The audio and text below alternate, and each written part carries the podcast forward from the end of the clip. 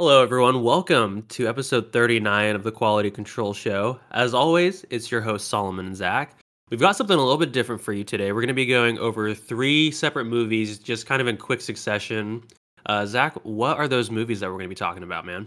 Today, we're going to be talking about The Menu, which is a new dark comedy that came out recently. We're going to be talking about Blade Runner 2049, which is kind of an older one, but Solomon finally saw it. It blew my balls off.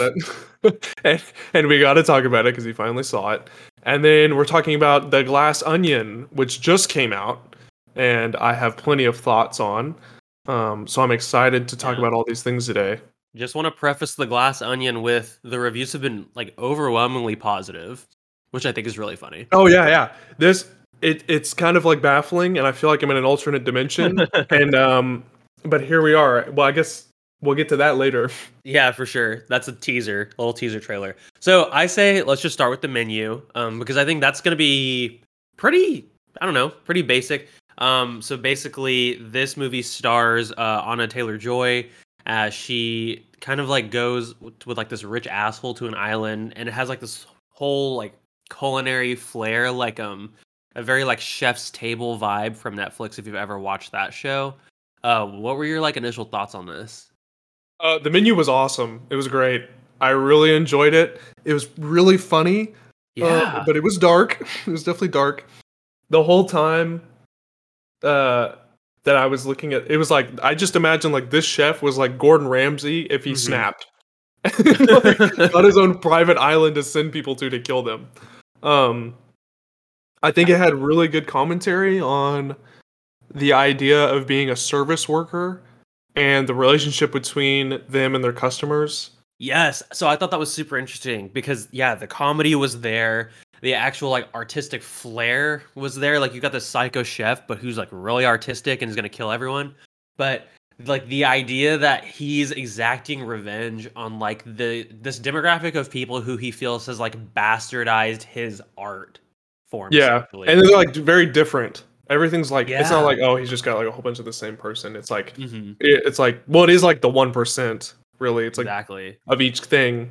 Yeah, and I love how like he, I mean, the the exposition is essentially the tortillas.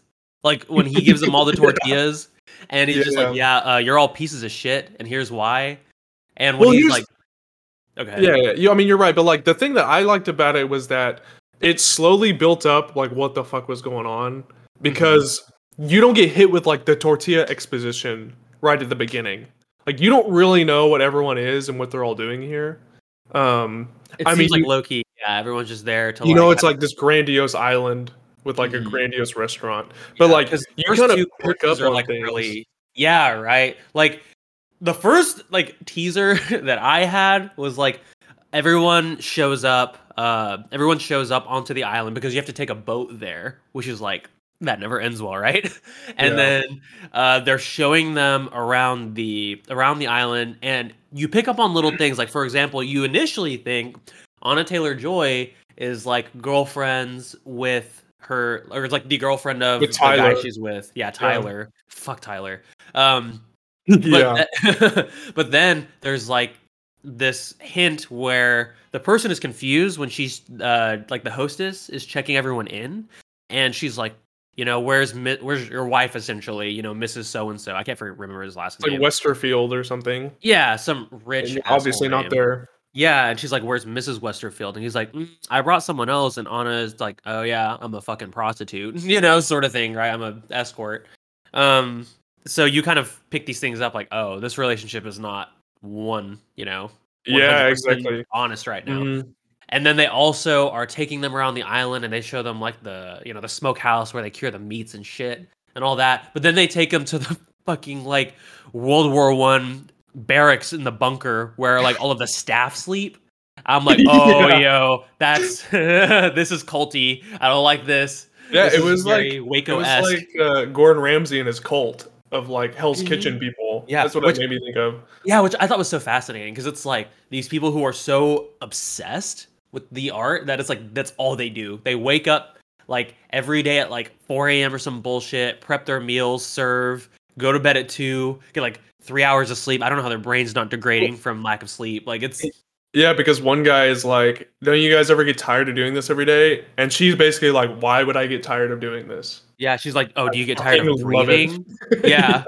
Yeah, exactly. It's like, oh goddamn. Okay, these people are fucking serious. Well, another thing is, so you have Lillian, who's the food critic, um, and like, so you take this boat to this private island, and they're explaining how like the the meticulous detail on how each of these ingredients are like born and served here, and and she's just like casually criticizing the whole thing mm-hmm. the whole time and you're just like bro like this is the most magnificent thing i've ever seen in my life yeah this is this is this art form taken to the nth degree There yeah. is not like a single nothing is done imperfectly for these meals. And you're yeah. still complaining. It's like Yeah, exactly. Like when you get to the payoff of him being like I fucking hate you. You're like, yeah. Yeah. I kind of get that. Cuz it's cuz it's basically revealed that like her reviews have ruined a bunch of re- like really promising restaurants and like closed them out of business because she has like so much uh like pull in that industry, which I think is really interesting cuz he hates her for like you know, being overly critical of the people who do make good food and everything like that, and like always finding something to complain about, essentially. And mm-hmm. it's also funny because like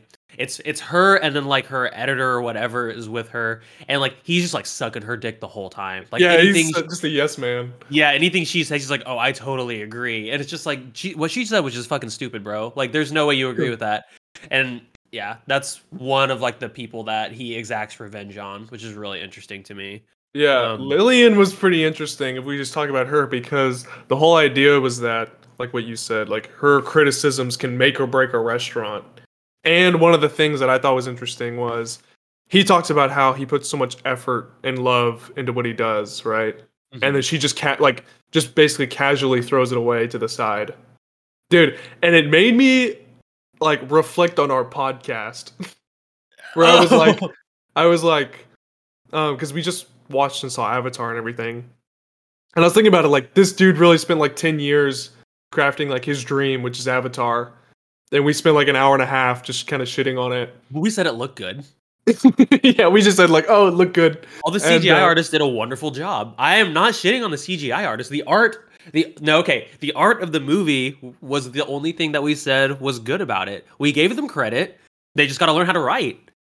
But you see what I'm saying? Where it's a yes. similar like like the critic can just make like an offhand like her thing was like she made like she would have like a one page review and say like oh this thing kind of sucks or whatever. Yeah. and we just I have mean, like an hour podcast when there's probably been like tens of thousands of hours that went into that movie. Um you're just like yep that was shit. and moving on. I thought that was pretty interesting mm-hmm. especially coming from our point of view. Yeah true true. But if there was like okay but to be fair like the the menu like that chef's version of like like if he were to make a dish that was equivalent to a movie, that would be like Dune, which like was incredible. You know what I mean? yeah. I know, know like when something is when something is good, I feel like we are really good about saying like that was this was amazing. You know. Mm-hmm. So yeah, it's know. definitely taken to the extreme. Yeah, for sure. Whereas like because they're presenting like these incredible meals to her, especially like in the beginning where there isn't like death involved, and this like it's like some of the most beautiful food I've ever seen and she's just like, mm, "Yeah, this is shit. This is this is pretentious." Yeah, it's just exactly. like, are you out of your mind? Like that looks incredible. It was all. It was just like critics to the extreme, I guess. Yeah, yeah. But I thought it was pretty interesting. Um, like when they fuck, she's like, "Oh, I don't even remember what it was," but it was like, "You didn't like whisk this lamb sauce properly or something." And so they just like throughout the movie, they just bring her like bigger bowls of the shit. Yeah, it's like it like increasingly bigger and like people start dying and they're still giving her like this big ass fucking bowl full of the sauce. Yeah, I hilarious. love that. Lambs. And then Tyler is like the ultimate dick writer. Yes. Well, he he's like obsessed. He's like so enamored with this chef and like his art form that like he dude, Tyler's bullshit, that meal was fucking funny. That was amazing. Yeah, yeah. Like, dude, yeah, when they like, bring out like he's like, we're we're serving bread with condiments minus the bread. Mm-hmm. like, oh, this is the fucking greatest thing ever. Dude, I was dying laughing. Dude, it was amazing. I thought that was so funny because like um the, like the concept behind it was like you know like only like it, historically like only the poor have like eaten bread as their meal so you don't get bread because you're like the 1% you know Yeah. and then taylor was like she because we were watching it together and taylor was like oh that's bullshit i'd be so pissed and i was sitting there like that's genius like Dude, you're the fucking guy that gets killed in the Concept. movie. the concept is coming together what a what a neat idea i don't know No, that's retarded because because in the movie, Margot, who's Anya Taylor Joy, is like, "Where the fuck is the bread? Like, what am I supposed to eat here?" And I was thinking the same thing. Um, oh man but Tyler, I mean, he loved it. He like ate like a like a little spoonful of mustard or whatever. It was like this is the greatest thing I've ever tasted. he's like eats a spoonful of butter and he's like, oh yeah, oh yeah. Holy shit. Yeah. Um. So let's see. Yeah, they all arrive there. So I guess do you want to like go through each of the guests so they have like an idea of everyone who's there. Yeah, yeah, yeah. So we already did Lillian and Tyler basically. Um, We talked about the food editor. Um. Yeah, but then you have see like this is one of the things where I don't even know if it's a criticism because it's like you have pretty basic character stereotypes where you have like the rich guys who are just Mhm. assholes and it's like they they serve their purpose but also they were just like the rich guys. You know what I'm yeah, saying? like the rich assholes. Okay, but I think that that is probably more common at like these really nice places than you think. Like these people who have come into like a lot of money and just feel the need to go, you know, uh, flamboyantly spend it at like really really nice restaurants when they don't even really appreciate the food necessarily. You know, and then they're like, "Oh, do you know who I work for?" type of situation. yeah, exactly. It's like, oh, I'm such a badass. I'm so cool. It's just like, yeah, but you don't give a shit about food. So why are you here spending all this money on food? You Right. know? Um. So I don't know. Like, yeah, it's it's basic, but I feel like it's probably pretty common. yeah, maybe. I mean, Yeah. I don't fucking dine at nice restaurants. Yeah, exactly. I, I don't know, see I that eat at Chili's. places. Yeah, exactly. Um, Chili's. God damn, you love Chili's. Oh. they got good deals. What can I say? they do, dude. I, I, I will step down this hill. Chili's has some fire baby back ribs. Like I don't know what it I don't know what it is. Like I know that shit is probably like so, like the poorest quality ever. But goddamn, I just love Chili's baby back ribs. They do a good job with it. I Yeah, bro, you're getting murdered in this movie. You don't appreciate the art. the, the art baby that back ribs. Chili's. Yeah, I know. they wake up at the crack of dawn to slowly smoke them with love every day. I'm sure. Yeah, I'm sure Chili's has the dry aging house in the back alley of their fucking strip mall. Yeah, exactly. Um, and then you have the like washed up actor. Um, and his whole thing was kind of interesting. How like he's basically fallen out of love with his craft, and he's just doing it to do it. Um, yeah. He was really funny and he's also like he is there talking to his em- former employee slash mistress. Um Yeah. you know, which Mhm. their dialogue was fucking funny. like they were they were killing me because they're both like these self-absorbed assholes who know and acknowledge that each other are self-absorbed assholes and they're like she is trying to get him to sign off um on like uh like a recommendation for like a new job but he's fucking her obviously and doesn't want her to leave Yeah. and so Mhm. he's like and so he's like yeah i she was like yeah um I really wanted like this job at Sony or something like that. He's like, yeah, uh, I definitely called Sony and told them not to hire you.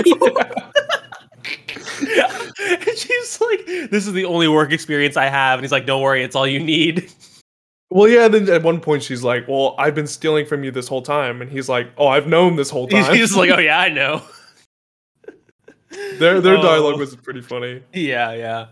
Oh man. Yeah, he was probably the funniest one in the movie for me. And then so yeah, we have we have the the three uh finance bros who were in there. We had the actor and his mistress slash employee. And then we had like the this really old couple, um, who like of course they're extraordinarily rich, as everyone is in this group, except for Margot. Um and like this just old as fuck guy and his wife. And it's set up that they are regulars there. Like they've been there the most out of anyone else which is crazy because like for this meal that is like thousands of dollars to be like a regular is like pretty disgusting if you really think about it. Like that is yeah. just gross that you can even do that. And it's essentially set up that even though there are regulars there like that dude does again just buys the food doesn't appreciate it there's a point in the movie where uh, the chef asks him can you name a single dish that I have prepared for you and all the times you've been here. And he's just like having a stroke in the chair. and, like doesn't have a, doesn't really have a response. And it's like, yeah, you don't need to be here. You're just spending this money on a meal because you can, but you're bastardizing the well, art, you know. You also like one it. thing to point out is every single meal is given like a whole monologue about how important it is and mm-hmm. the name of it. And like they're really important and yet he still couldn't name one. Yeah, That's exactly. It's not yeah, it's not just like the it's not just like the fries, you know? It's like each each meal has like an intrinsic concept that is explored and the presentation yeah. is fucking immaculate. Like yeah, I don't know. I thought that was really cool. And like as someone who like I really like cooking and everything like that, so I guess I would be the one who to get fucking killed in the show. Um like uh, it really reminded me of like Chef's Table on Netflix where they like explore all of these different chefs around the world, and the cinematography on the meals and stuff is so good. Um, they really like highlight the beauty of these uh, of this craft that has kind of been perfected by these artisans, and they emulate that really really well in the show. Like I imagine they would have they probably collaborated with like some kind of Michelin star chef to like to make the meals for this movie. So, mm-hmm until until you know the meals start devolving into other things. they probably came up with that stuff on their own. But like for example, the scallop on the rock and all that bullshit, you know. But yeah, yeah. Um, is that everyone in the group? Um, and then you have his mom, who is just getting fucked up in the corner. yeah, she is time. just she's just giving herself alcohol poisoning in the corner with like the amount of wine she's consuming, and I don't think she says a single word the whole movie, does she? No, no, no. She's just fucked up. Um, and it's explained that like she essentially thought he was like a huge disappointment. I basically, which is um, wild to me because it's like he's he is like the number one like chef on the planet, right? Mm-hmm. It's like the CEO of fine cuisine. Yeah, and then I guess we could talk about the chef. Um, the chef was actually a lot more interesting than I thought because mm-hmm. I thought he was just going to be like psycho killer and what I really thought was that they were going to start eating each other or something. It was going to yeah. be something wild.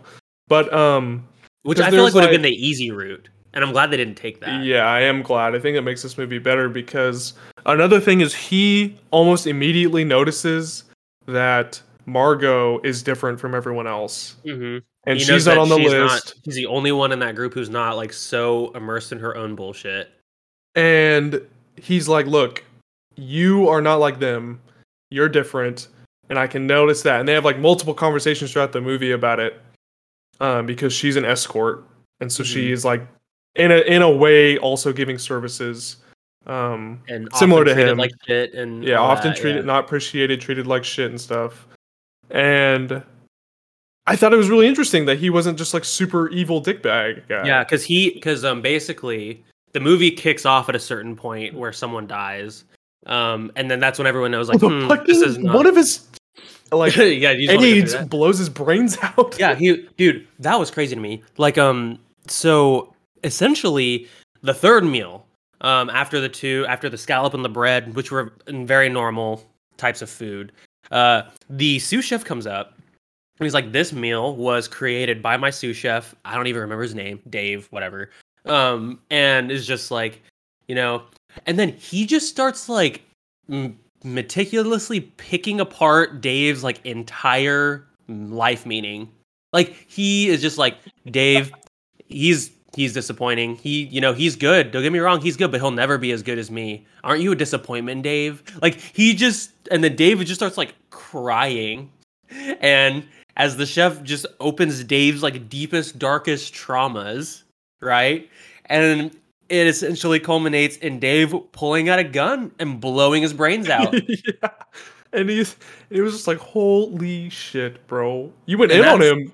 Yeah, yeah. It was it was hard to watch. because all of chill because out. it's not just the chef. Like everyone in the kitchen's also in on this whole psycho plan. Yes, yes. Uh, um, everyone in the kitchen knows that they're all dying that night. Yeah, um, it's like their yeah. last performance, if you will, right? And Yeah, I mean, I think it's and like even his sous chef killing himself is like I think probably I'm not like part of this industry or anything, but I imagine it's like you know you have the sous chef of like you know these famous cooks like Gordon Ramsay or so and so. Like I don't even think Gordon Ramsay like cooks in his own restaurants anymore, but you know what I mean. Like these famous Michelin star chefs who are like world renowned, and then you just have like their sous chef who will never like measure up to them, but basically like worship them and like run mm-hmm. themselves ragged trying to please them and be like them. And it's like this unrealistic ideology that goes into it almost like this sort of apprenticeship. That's what i imagine that was probably a commentary on. Um but yeah, yeah i think so too because at one point tyler is like asking around and he never asks about any of the other people. He only cares about the chef. The chef mm-hmm. the chef the chef. And i feel like that's pretty accurate to all of us too. Like I don't fucking care who works with Gordon Ramsay. I care about Gordon Ramsay. Yeah, and it's that exactly. same idea where like no one really cares about all these other people that come together to make these meals work. Mm-hmm. Yeah, absolutely. and like, I mean, I even like see. I feel like that is that sort of thing is like everywhere. Like I even see that in like, I mean, like architecture, where it's like they're like these star architects, you know, like Frank Gehry or Zaha Hadid, and they're just like, oh my god, like they're so amazing, like these individual people. When it takes like you know teams and teams of people to make like an incredible building happen but it's just like this fixation on one person who makes like something who's a who plays like a very like small finite piece of like the greater puzzle you know but there's only like one name attached to the final product which is mm-hmm. really fucked up if you think about it right yeah exactly yeah so yeah and so that's basically when you know shit's getting wild when the sous chef blows his brains out that's that's when it's all gas no brakes and this right. is also the part where um where the chef basically takes margot to the back and basically says like, "Hey, I know you're not one of these assholes. You're one of us." And he gives her like a proposition. He's like, "You can you could stay back here with us. You belong with us, or you can make the choice to stay with them." You know, and he yeah. he's he's pretty one he's one hundred percent honest about like everyone in here is dying, but like the side of the aisle that you will die on is like your choice. Yeah, and I thought that was so interesting. Like he kept it real the whole time. Like he wasn't trying to fuck with her because yeah. she wasn't even supposed to be here, and it's not really mm. fair. And I think he even brings that up. Like it's really not fair that you're here, and especially when he confronts Tyler about which, it. He's like, "Who the fuck is this that you brought?" you know? Yeah, which I guess we could talk about. Um, because mm-hmm. I think that's so, the next meal, right? I don't remember the order, but yeah, that doesn't matter. At one point, the chef comes up to Tyler and he's like, "Look, you, I told you that everyone was gonna die before you came here." Because the, like, the whole thing with knew. Tyler, the whole thing with Tyler is like people are when people start dying, Tyler doesn't is unfazed. Like oh yeah yeah, he is so Which fixated is on the chef. Yeah, exactly. Like the guy blows his brains out, and Tyler's like, "Hmm, what's the concept?" Like Tyler, he's fucking dead. That's the concept. Like this guy fucking killed himself in front of you. Um, but yeah, he is completely unfazed by all the crazy shit going on, and of course, it makes sense when he realized that he knew that everyone there at the restaurant was going to die ahead of time, and, and then, he was supposed to bring his wife. Yes, the but then so like that was the whole deal was that he was going to bring his wife, but they broke up and she didn't want to go anymore.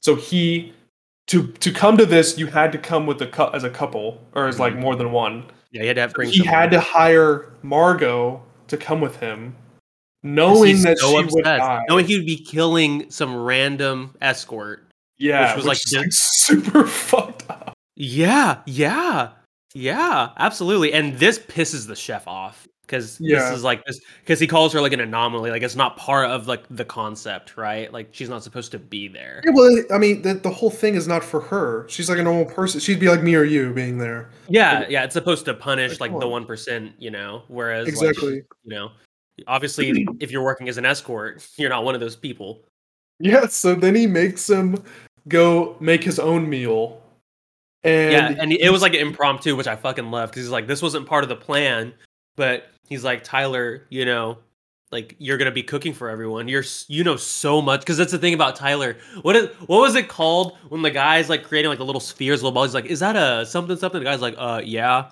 Like Tyler, like loves getting off on like knowing, knowing about the food. Like he knew exactly how it was made mm-hmm. and what it was made with and what it is. But then like they force him into the kitchen to make his own thing, and he fuck. I mean, he fucking sucks. He doesn't cook food. yeah. So it's like even like the commentary is so funny to me because I don't know, he like throws some shallots or something in there, and the chef's like, "Oh, that's really fucking original," and Tyler's just like sweating over there because like he doesn't know what he's doing. Yeah, and yeah. then like when he, they produce his meal and it gives that it does that same like stylistic shot of his plate but it says like this is some dog shit. It look, no, it's like the name of the dish was Tyler's bullshit. That was the yeah, name yeah, of the dish, which I loved. Um, and the whole idea was that Tyler loves the food, but he has no like skill to to make the food, so he gets to cheat essentially by peeking behind the curtain, is what it's like what he calls it. Mm-hmm. And so like, and at the same time, Tyler puts in no risk into making anything or doing anything, right? He right, just absolutely. knows he just gets to enjoy and enjoy and enjoy essentially. And when he's put right. to the fire, like he has no idea what the fuck's going on. Yeah, he, he doesn't really appreciate the art of making. He only knows how to consume. He yeah. doesn't know how to create anything, you know. And which is like the whole point, right? It's like you you have like this obsession with an art form that you know really don't know anything about right? Yeah, right. Uh, and so yeah, it's like this almost toxic obsession with something that you think you're a part of, but you're not. Mm-hmm. Um, and you like make it your whole identity, you know. and then right? so the chef gives him a little talking to, and you don't hear what the chef says. He's just whispering in his ear, and Tyler just like eyes dilate. Yeah, Tyler like, just starts crying, and then yeah. immediately walks into the back and hangs himself. Which I oh fucking oh love. It's like, dude, dude, like the chef is like maxed out speech craft. Like he passed the speech check to literally go make this guy kill himself. Yeah. Which is crazy. But but it's like, yes, that's crazy. But they I think because you're like, okay, that's absurd. Like the fact that Tyler would go kill himself. But they honestly do a wonderful job setting up the level of obsession that Tyler has for the chef. And because like when Tyler because the whole thing is like when the chef is setting Tyler up to cook, he puts like the apron on him and everything. He's like, Tyler, you know so much about food. I am so proud of you. And Tyler's like, Oh yeah, daddy, yeah. Like, oh my god, yeah. yes, thank you. And then when Tyler produces a literal steaming pile of shit on a plate, then the chef is like, Tyler, I'm really fucking disappointed in you. And then whisper some shit in his ear, and you see Tyler literally begin to unravel, like in 4K on the screen. And then he goes and kills himself. And it's like, I'm not at all surprised that Tyler killed himself. Like the level of obsession he has, they do a really good job setting up. You know, right. it's believable. And I honestly, fucking unhinged. I feel like, at least my theory is that Tyler really never thought he was gonna die when he was brought here. Like he didn't believe that he would die because he's the one who's like, ultimate dick writer. Mm-hmm. Um, knows everything and appreciates everything. Yeah, but oh, the chef, like I love the chef so much, like it's somehow gonna protect me. exactly, like you don't get protected for just being a fanboy. Yeah, exactly. Um, and I think also like maybe that's a narrative on like parasocial, you know, sort of like relationships. Like people have like that in their mind whenever they're super obsessed with like a celebrity, you know. Yeah, I agree. Because it's like he doesn't know you anyway. Yeah, exactly. Really. It's like, bro, you're definitely gonna die. like nothing you say or do is gonna keep you alive. Yeah, exactly. Yeah. Um. Yeah. Um. Let's see. I'm trying to remember everything else. So there is a pure. Oh, this one was weird. Um, where they took everyone outside and gave them the opportunity to run. yeah, man's folly. Yeah. And it was the idea that like, I I really I think it was just like the idea that you think you can get away and that's your folly yeah. is like your i guess arrogance in a way that one was pretty weird and i'm not 100% sure on it well because he basically frames it with like um i guess the sh- uh one of his um like third in command because second in command's gone now uh is a woman and he sets this up by basically saying like i guess he came on to her at a certain point right and um oh wait wait yeah, okay. well he no no so she explains that he came on to her multiple times yeah. and then when she rejected him he basically ignored her for like a year and so he is now facing his own punishment okay, and I kind of want to take a step back just because of the shears, the scissors, because she stabs him with shears, which came from a dish before. Do you remember the shears? Yeah, because yeah, he stabbed his dad with them. So he he create he has a dish that he brings out where he basically unloads like his childhood trauma on the audience. Uh, he said I can't remember exactly what it was, but it's like his he had a super abusive father. And his mom gets in a fight with the dad and then the dad i believe tries to strangle his mom with like a telephone cord and he rescues his mom by stabbing his dad with a pair of like kitchen shears. Yeah. um so you know that that'll fuck a kid up. I believe it. Uh, and then you know part of the concept like the dish is like there are like shears on the plate with like some food and everything like that. Um and then later on whenever he he goes to man's folly he basically allows uh, that female chef to stab him with like the same pair of shears or like based off the same pair of shears that he like stabbed his dad with. Like he is like punished he's like atoning for his own sins i guess by like allowing her to stab him. Um Yeah. yeah which was like part of the concept i guess. And then he's like all the women stay behind but if you're a man you have the opportunity to run. And you know if you get away you get away. Mhm. uh yeah. So and obviously none of them get away. None of them get away. Tyler fucking stays. This is before Tyler dies. Uh, Tyler like fucking stays because he already knows, you know, like what's gonna happen. yeah, so he's just chilling. Dude, I mean, this is fucked up. I like the old guy who's like cheating on his wife. Like I loved how he's like, and he's like, like fucking shuffling He away. Like, like- dude, Like a hundred feet down the road and like a heart attack. yeah, like, like, um, because the chefs like go and chase them, and uh, like some of the younger guys, you know, they get fucking like linebacker tackled, you know. But then the old guy, the chef, just like one of the you know kitchen staff just walks up to him, and is like, "Hey, man, like you're not getting away." And he's like, "Yeah, I know." and then they just like walk him back. Yeah. Um, and then I thought what was really funny was like the uh the editor of like the food critic was like hiding in like the chicken coop or something, and he thought he got away, and then he was the last one to get caught, so he got like a little treat, like he got like a little dessert. Yep. Exactly. So I which I guess was weird, but like it essentially does nothing because they all come back anyway. Yeah, yeah, Um, nothing really happened with it. I think it was just like giving them false hope, you know. Yeah. Um, which like I think from like a narrative standpoint, it wasn't like anything that crazy, but just in terms of like, I think it did inject like a little bit of excitement because without that scene, really the whole thing would have just taken place in a single room.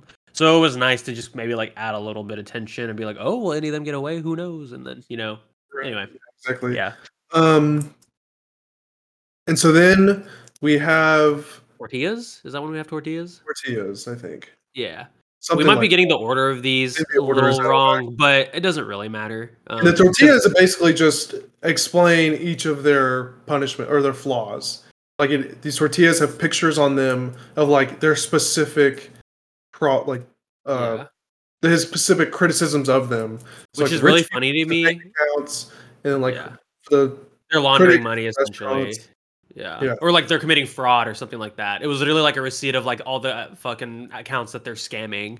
on a tortilla. Um, yeah, on a tortilla. And it's funny because a lot of these people are like, how the fuck did they get these tortillas? Like, because the, these are like pictures that like no one should have had. Some of them were taken like a few minutes ago or something like that. Like it was something crazy. Um, uh, let's see. For the washed up actor, it was like his old movie, you know, Uh, that it is movie. that is set up that the chef did not like. yeah. Um, and then like for the old uh, old couple who are regulars, it was like the oh my god, this is crazy. You as you find out the old couple never finds out, but Oh, Margot Margot it was an orphan, and you find out that that old couple is her parents. They no, never no, no, no, no. That's not what happened, no. Are you sure? dude. No. No, They- because I thought the old guy like sexually harassed his daughter, which ended up being Margot. Because No. they say like you look like our daughter or something like that. because what happened was they are estranged from their daughter and the old guy hired margot because she looks like their daughter and he jerked off to the idea of his daughter coming back to him and saying i love you again that was that whole point so margot That's was somehow worse to me. Okay, margot That's was like- not their daughter she was Oh. hired to look like the daughter gotcha, gotcha. and so he could okay. jerk off to the idea of his daughter returning home again yeah. Whoa, whoa, okay. Yeah, yeah, yeah. Um, yeah, that's pretty gnarly. I That's why like she was like, that was fucking strange. And that's why the mom was like, you look familiar. And then, yeah, you were on the like, you look like our daughter, but you're not our daughter. yeah, Exactly. That's the whole yeah. thing. Oh, okay, okay, okay. Um, That's yeah, fucked makes up. sense. Yeah, that's fucked up. I mean, that's equally as fucked up, maybe a little bit more. Um, yeah. yeah, man. Yeah. Uh-huh. Uh, yeah. So. And that's on the tortilla. Yep, that's on the tortilla. Like, and it's wild because it's like, how the fuck did they get that picture? You know, ghosts. Who knows? Who knows? Yeah. Uh, let's see. So yeah, after all this, when it starts getting really crazy, Margot has the opportunity. So she basically takes kind of her opportunity when Tyler ends up being a total dick and she realizes that he brought her there to die and then he dies. She's like, okay, well, fuck it. I'm going to go to the back. I'm going to go with the service staff. And uh, the chef asks her to go, which, okay, this is funny. The chef is like, oh, my assistant, like the hostess lady, um, is like, oh, this, my dumbass assistant didn't bring me like this barrel of ingredients. Can you go get it? And right. Margot's like, yeah, yeah, sure, fucking, I'll go do that. And so she goes and does obtain the barrel, but also goes to the chef's room. Mm-hmm. Um, yeah, and this and, is where we learn like the lore, chef lore. Yeah, yeah, yeah. Like he used, to, he has um the only picture of him smiling is when he was like a picture of him working at like a fast food restaurant. It was like he's like in and out flipping burgers. Yeah, and it's like the only picture he has of himself like smiling, and he has all these other awards where he's not smiling. Right? Yeah, like he gets this new restaurant on this island, and he looks fucking pissed. yeah, yeah, like because the the joy of like his art form has been sucked out. Because you know, like whenever I go to fucking Freddy's and I and I get a burger, goddamn, I'm happy. That shit is good. I have a smile on my face. But yeah. like these rich assholes are like consuming like the you know food so amazing and incredible that like only a fraction of the population will ever be able to experience like that flavor blast mm-hmm. and they don't appreciate it they don't give a shit um so i think that sets up that the chef missed making people happy with food that's like where his joy of making food came yeah and that's like the point of making good meals right is so yeah. people enjoy them mm-hmm. and he just hasn't had that in so long and he almost forgot. And so this yeah. gives her the idea like of the cheeseburger essentially later on. But also this is there's a radio and she radios in like the Coast Guard like uh, yeah, which makes sense. That's what I would do yeah, too. smart. So she radios in the Coast Guard, gets all that stuff set up. Very important, you know, set up there. And then she leaves to go get the barrel. And then like the hostess lady confronts her. And she's the hostess whole thing is she pulls a knife on Margot and is like, You're not gonna replace me. Um, yeah, he's like brainwashed. yeah, no, she like yeah, and then um, Margot ices her because she's the main character and also taller, so just you know stabs her and kills her with her own knife. And I thought it was really funny because like the host is like laying on the floor, she's like, "I didn't forget the barrel." Like she's like, "I didn't fuck up." I'm obsessed. Yeah, it's like end. still obsessed to the very end that she didn't mess up. It's like he didn't tell well, me about the barrel. It also tells you that like this was actually the chef's way of giving Margot an escape, essentially. That's yeah. how I read it. Because like obviously this cult obsessed lady would not forget the barrel. So it's like this is the chef trying his best to be nice. Yeah, exactly, exactly. And um so she brings she brings the barrel back uh and then let's see, I'm trying to think. Because so she called the Coast Guard and she brings yeah, the barrel yeah, back and then the Coast Guard shows up and everyone's like, "Holy shit, we're saved." and then surprise, the Coast Guard is actually one of the chefs. Which I was waiting for it. I was so waiting for yeah, it because like, obviously not. He he plays the shit out of them too, which is really funny because uh he the chef is like, "Oh, there's, you know, nothing wrong here." And the guy's like, "All right." And then one of the uh the actor slips him a note that says like, "Help us." Right? And then the Coast Guard makes like this whole show of pulling out his gun and being like, "All right, there's some bullshit afoot."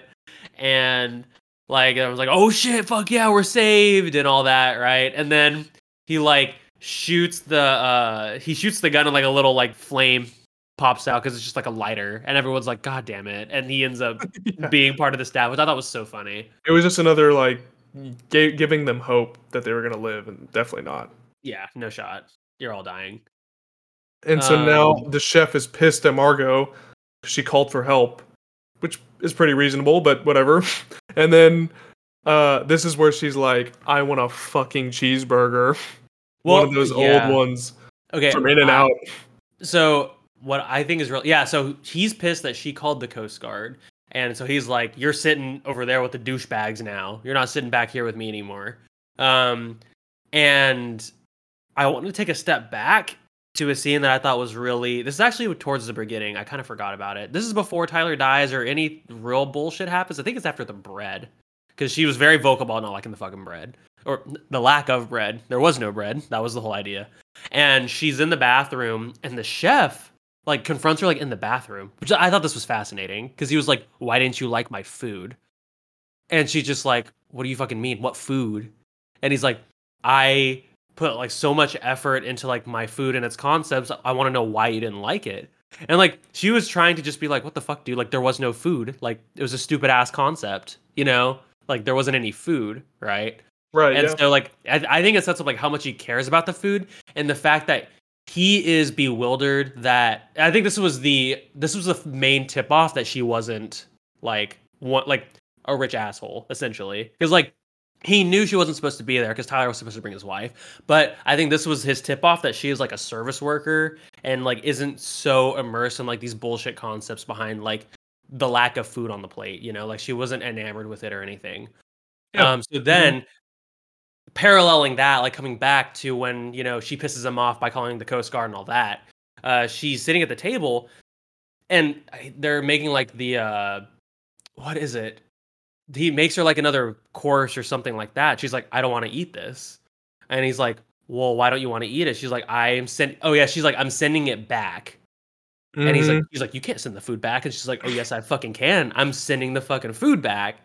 And he's just like, well, what the fuck do you want then? I love this part. I thought this was so cool because right. she's like, I want a, a fucking cheeseburger, American cheese, and he's like, oh yeah, okay, American cheese is good. Like you, he is like enjoying the fact that she just wants a cheeseburger. Now you can like see the smile on his face, and he just like she's like, "Do you serve cheeseburgers?" She's like, "Yeah." And he he's he's like, "How do you want it cooked? What kind of cheese do you want?" "Oh yeah, that's that's a good choice of cheese." Okay, toasted bun. And he is like actually excited about just making a cheeseburger. And you see him smile again as mm-hmm. he makes her this fucking cheeseburger. Yeah, I thought this was great. This is a and great so, scene. Right, and then so like it reminds him of the love he had for cooking, and since she did that, she gets to leave. Yeah, which is a big W. that is. and you know what? It what I was thinking of the whole time. It reminded me exactly of Ratatouille. Yes, the ending of Ratatouille, where like the this is obviously flipped because it's the critic, but it reminds them of the love they had for food as a child or something. Yeah, and like this ultimately saves the day. You know, it was yeah, like adult Ratatouille. yeah, where people die, but yeah. Uh, but I loved it because like she eats the cheeseburger, really enjoys it. She has like fries and everything too, and then she's just like, "Oh, you know, I think my eyes are bigger than my stomach. Can I get the rest to go?" And he's like, you see like the realization in his eyes, like this is how she's getting away, and he knows, but he's like, "Of course we have a to-go box," and he like boxes the food up for her and everything, and just like lets her leave. And I thought that was mm-hmm. great. Yeah. then everyone gets everyone else gets s'mored. yeah. Um, before they get s'mored, one of my probably one of my favorite things was um, everyone's going crazy and like I just remember this, but like everyone's going crazy and the chef it looks at them and he's like, "Look, if you guys tried harder to leave, you probably could have done it." Yeah, I love that too. He was like, "You could have easily all over." I was thinking that too uh, when I was watching this. I was like, if you all like banded together, you could probably get out of here. You know, mm-hmm. um, you could at least give it a fucking shot. But they never did. They never even um, attempt it. Which is, I guess, a sense of pride. I would say mm-hmm. that's like a mm-hmm. criticism of their pride that they thought they could never die like this. Not even like um, just the pride, but I think it's also like they're so um, they're so used to people doing things for them and like being mm-hmm. like served as opposed to like having to solve problems by themselves and like because like a, uh, you get a group of normal people you know in you know uh, fucking wendy's in that situation and they're all like rebelling right yeah. Uh, but you have a bunch of these rich assholes who like never have to lift a finger for anything really and they're just like in disbelief like how dare you you know the, yeah, the gall that you would try to do something to me yeah. do you know who i am do you know who i work for you know um, oh well okay before the s'more thing uh, there's something kind of important. So, you know, the three douchebags who say, like, do you know who I work for? Mr. So and so, Mr. Harwood, I don't fucking know. Um, but the chef is like, oh, yeah, um, I do know who you work for. Did you know he actually owns this island? Can you look out that window for me? And there's Mr. Big Man himself tied up and he just yeah. lowers him into the ocean and kills him. And he's like, "So, what are you gonna do now, boys?" yeah, they just kill this big bad boss. Yeah, exactly. And that's when they realize, like, oh, this because they're just like, um, like, oh, we're gonna get the cops. Like, you're they're not gonna let you get away with this. And Chef's like, boy, like, we're all dying here tonight anyway. it this yeah. doesn't really matter. And they're just like, oh shit.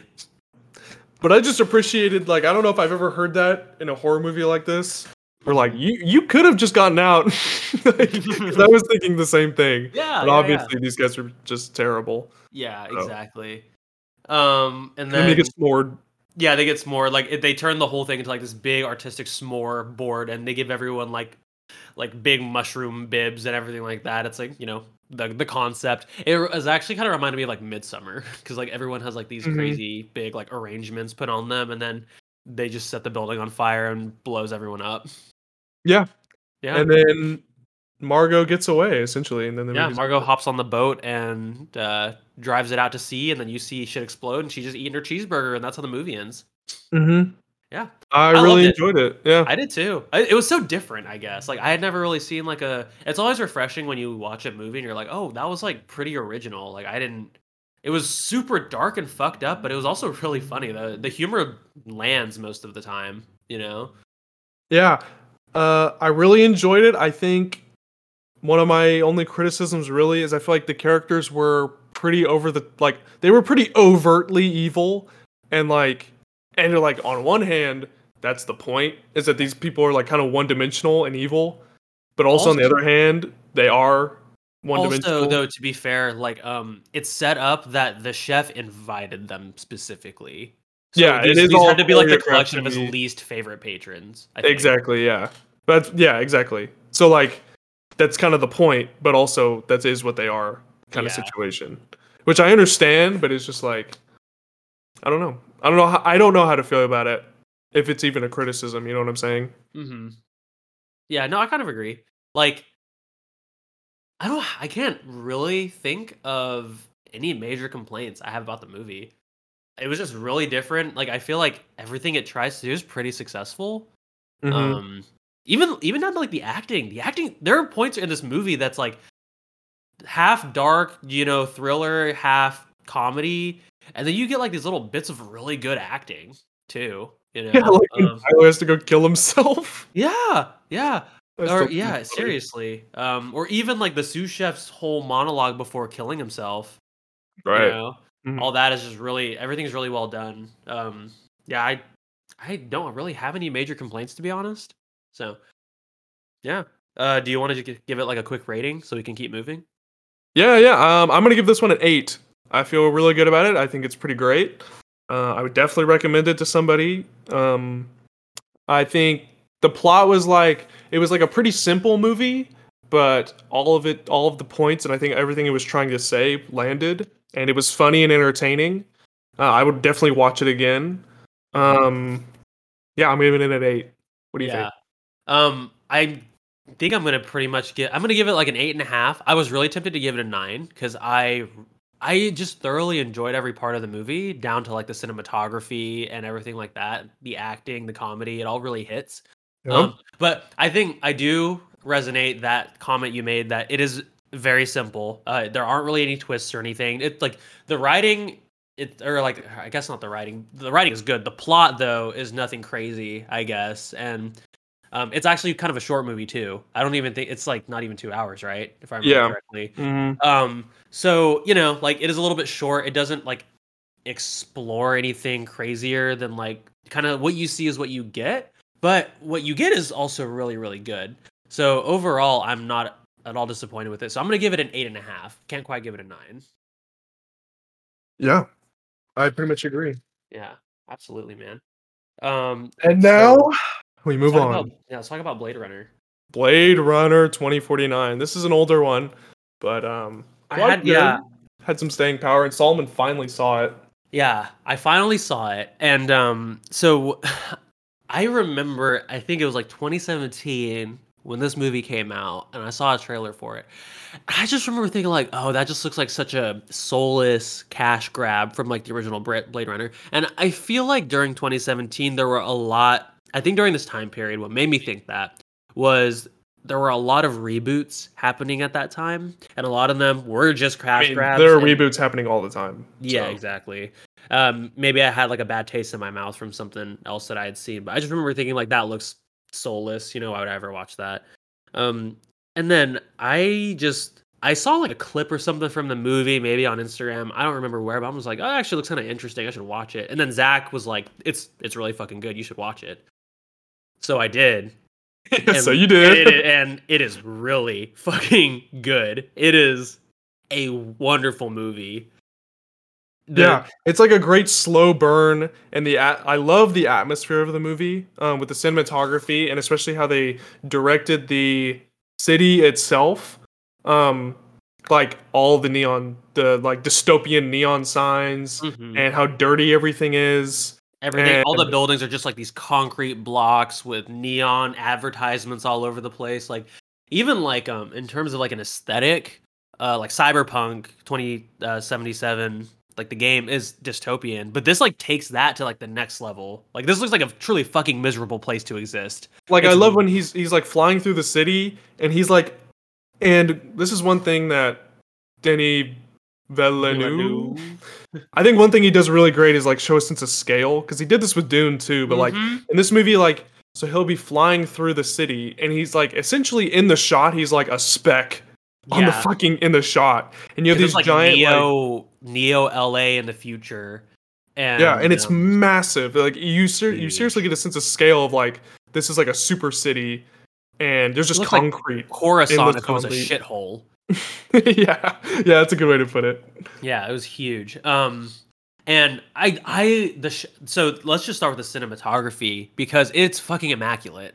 Every shot in this movie is a work of art, and like the sense of scale, all the sci-fi elements are done really well.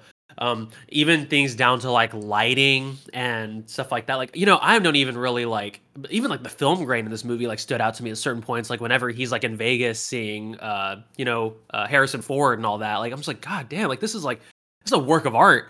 Um but also i mean like all the settings and everything too are done super well. There's almost like this he really like uh highlights like the architectural elements of this sci-fi dystopian setting um God, it's just beautiful. I, I don't even know how to fully articulate everything. Like if you haven't seen it and you just really enjoy quality uh quality sci-fi um settings and everything like that, this is the movie for you. It looks wonderful. Mm. It's truly, truly beautiful. It's a joy to watch. Um Yeah. I agree. I love Ryan Gosling as our protagonist in this movie. Yeah, he's the ultimate Sigma male. yeah, I mean, it's like I, it's a running joke. It's like, dude, he's literally me. yeah. You know, a stoic fucking hero. Yeah, and I one of the things that I think Ryan Gosling does really well is he does a wonderful job of playing very emotionally reserved characters in all of his movies. And in this movie, his his whole way of life depends on him staying emotionally reserved because uh, he's a synthetic human, and they basically have to stay within like these certain baseline parameters of how they act or else they're going to like put you down because he's a blade runner so he hunts down unregistered synthetic humans who have like escaped basically and gone AWOL, right? Yeah, um, exactly. and like there's like because the whole idea is like, oh, what's the difference between a synthetic human and a human? Really, nothing. Except synthetic humans are better in every way. yeah, synthetics synthetic humans are better and they're more dangerous, but like mm-hmm. essentially, there's nothing different, and yet they're oppressed they're for essentially, yeah. you know, for being in the like, class they're in. Yeah, because like the first guy he goes and hunts down, he's not like planning a terrorist attack or anything. He's just a farmer. He's like, yeah, man, I just I'm just running a, a protein farm over here, growing grubs in the backyard, you know. Um, and Ryan Gosling's like, that's crazy. I got to put you down. you know, yeah. I can bring you in hot or I can bring you in cold. Sort of. Oh, thing. you enjoy that emotion detected? yeah, exactly. Like yeah, no, I'm like I'm gonna hunt your ass down. And one of the things that I think is really interesting is in the beginning of the movie, uh, Ryan Gosling says certain things about like um he almost like looks down on like these older models because uh um the guy is like you know how do you feel like hunting your own kind down and he's like he basically says something along the lines of like we're not the same like the uh only like um the newer models never run you know? And it's yeah. just like he even has like a stigma against like these older versions of synthetic humans that maybe he feels like misrepresented makes him look bad. Because like his life is pretty terrible and because he's a synthetic human. He has to report it to everyone. They basically like put his ass down anytime they feel threatened you know? Uh, yep. and so maybe he has like a sense of resentment for these other synthetics that have run away right? Mm-hmm. and made his life awful yeah. Um, and it's then pretty, pretty interesting thing to think about. Yeah right. Um, and he also so during this uh fucking hit, he finds this box buried uh under like a tree, which is pretty interesting because like it's fucking depressing, but it's pretty much set up like people haven't seen like a real tree in ages, like they're all fucking dead. And they dig up this box and it has the buried remains of a synthetic human and they're analyzing it at the police department to like identify who it belongs to and all these things.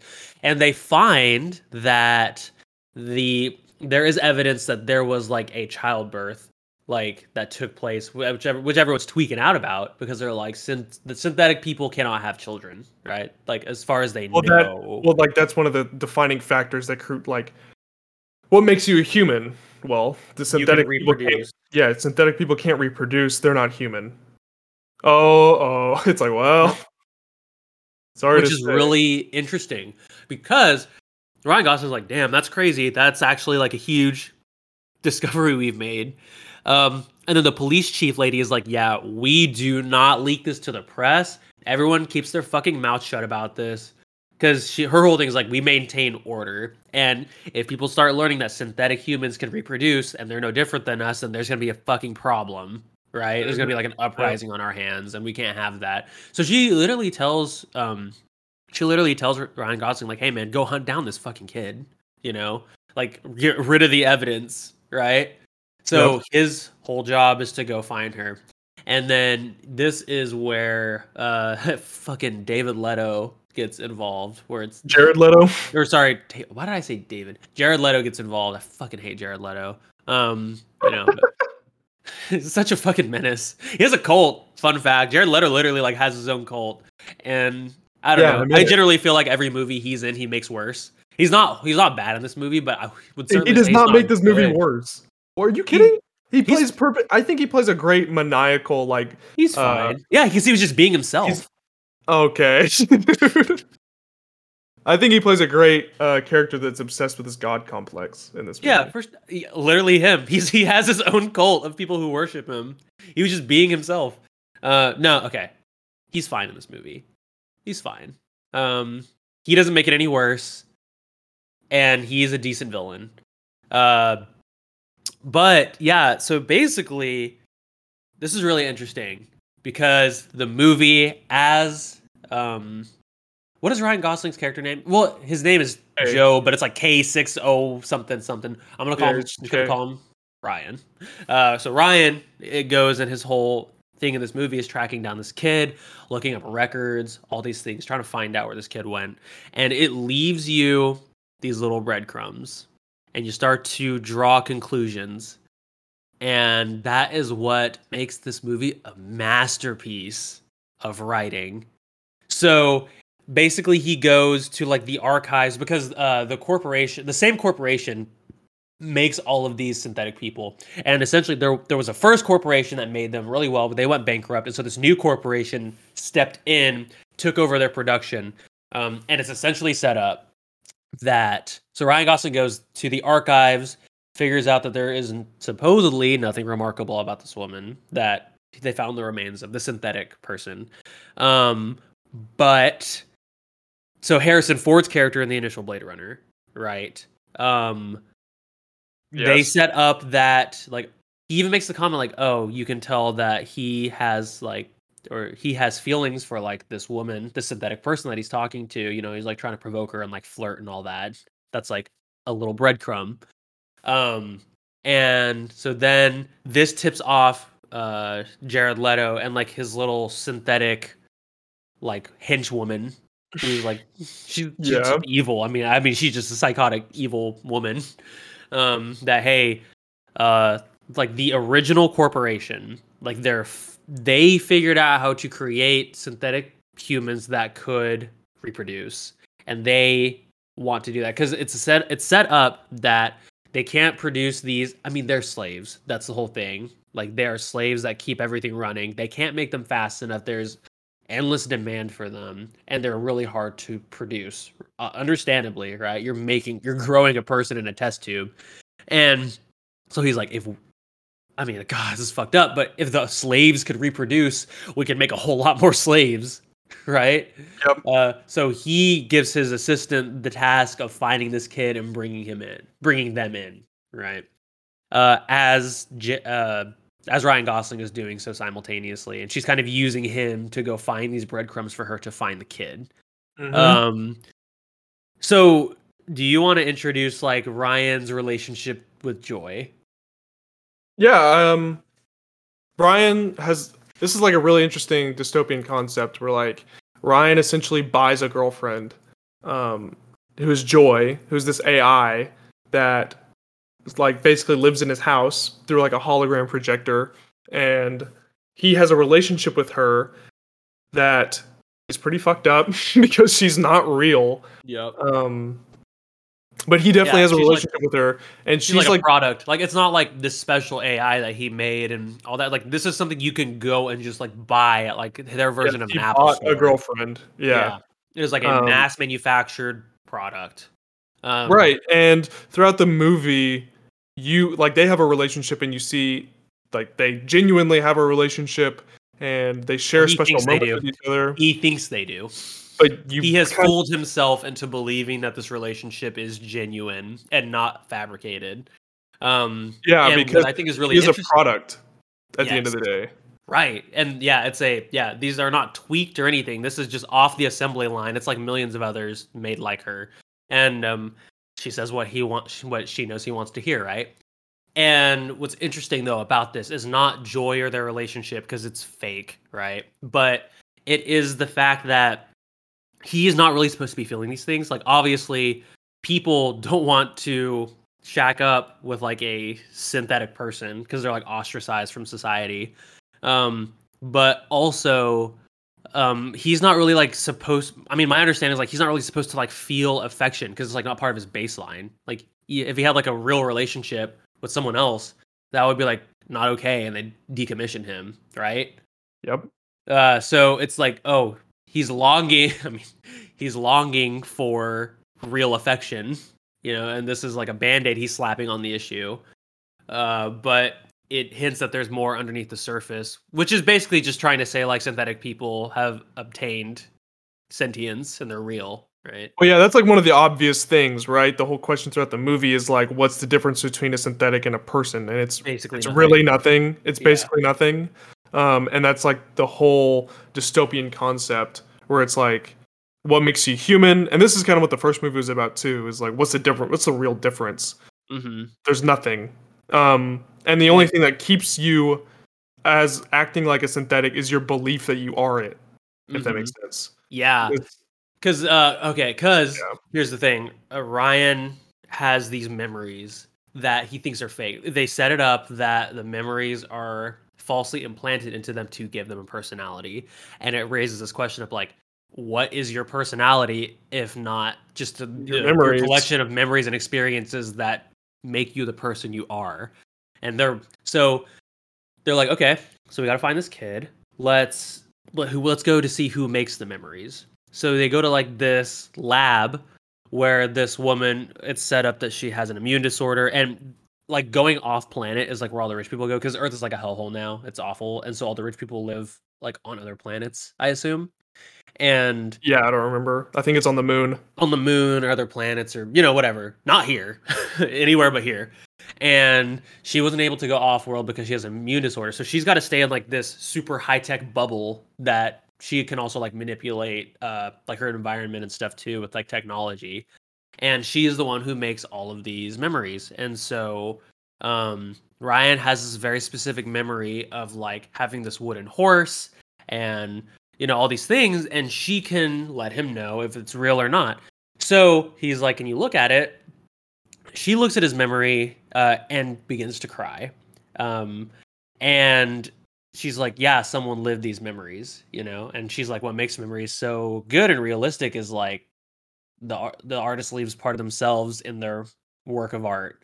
Um, so you don't that you don't think anything of that comment until later, and so he's yeah, which you know, is the kind of a big deal, and is one of the things that I don't understand. But we can get to that later, I guess. Okay. Like this fair. whole the whole thing with the memory lady and like well one thing that we can talk about is when Ryan is looking through uh, certain databases and looking for clues like he looks at the genome of like the synthetic and looks at like different people's DNA that are like in yeah. the system he comes across this situation where there's twins there's a boy there was a son and a daughter and it says something like the son died or went missing the uh, the, like, the daughter died and the son went missing that was the well, whole thing. And they, then two people can't have the same genome. So he's like, oh, this is fabricated. This isn't real. Right. But it says, well, it says that the daughter was immunocompromised.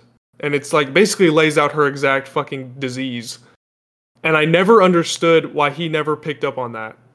Well, yeah. like, like so, like he looks up these kids that he's been looking for, and one of them is the immunocompromised uh, kid that deals with these synthetics, and then like the only person we meet in this movie that's in the bubble because she's so immunocompromised never like sets off any bells for him. Yeah, so I think that's where the brilliance of this movie lies because you and the audience and him you think this is a story about him. So like I re- I re- I remember now that you bring that up, but at this point in the movie I was so convinced that Ryan was the son cuz you're like, "Oh, she's dead. He's the son that they were covering up for."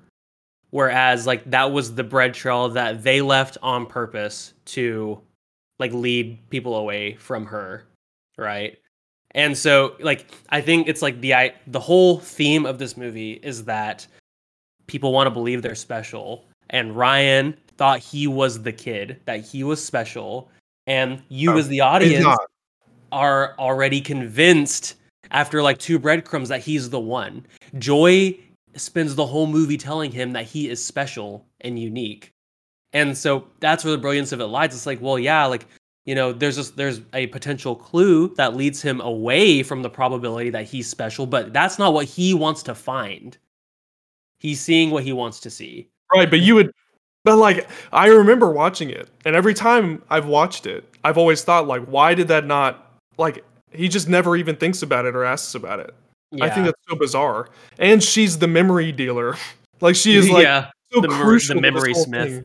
Yeah. Um and there's like way more questions I have later on because well, I guess we can talk about it. She is the memory dealer and he gets her his memories from her. And her so she's the chosen one, right? Right. Which is what we figure out, right? Um she her memories were accidentally implanted into him I don't think it. No, it wasn't an accident. They did it. You on think purpose. she did it on purpose? Yeah, I thought so. My understanding was this was part of the broader plan. She was supposed to impl- import her memories into Ryan Gosling was the scapegoat.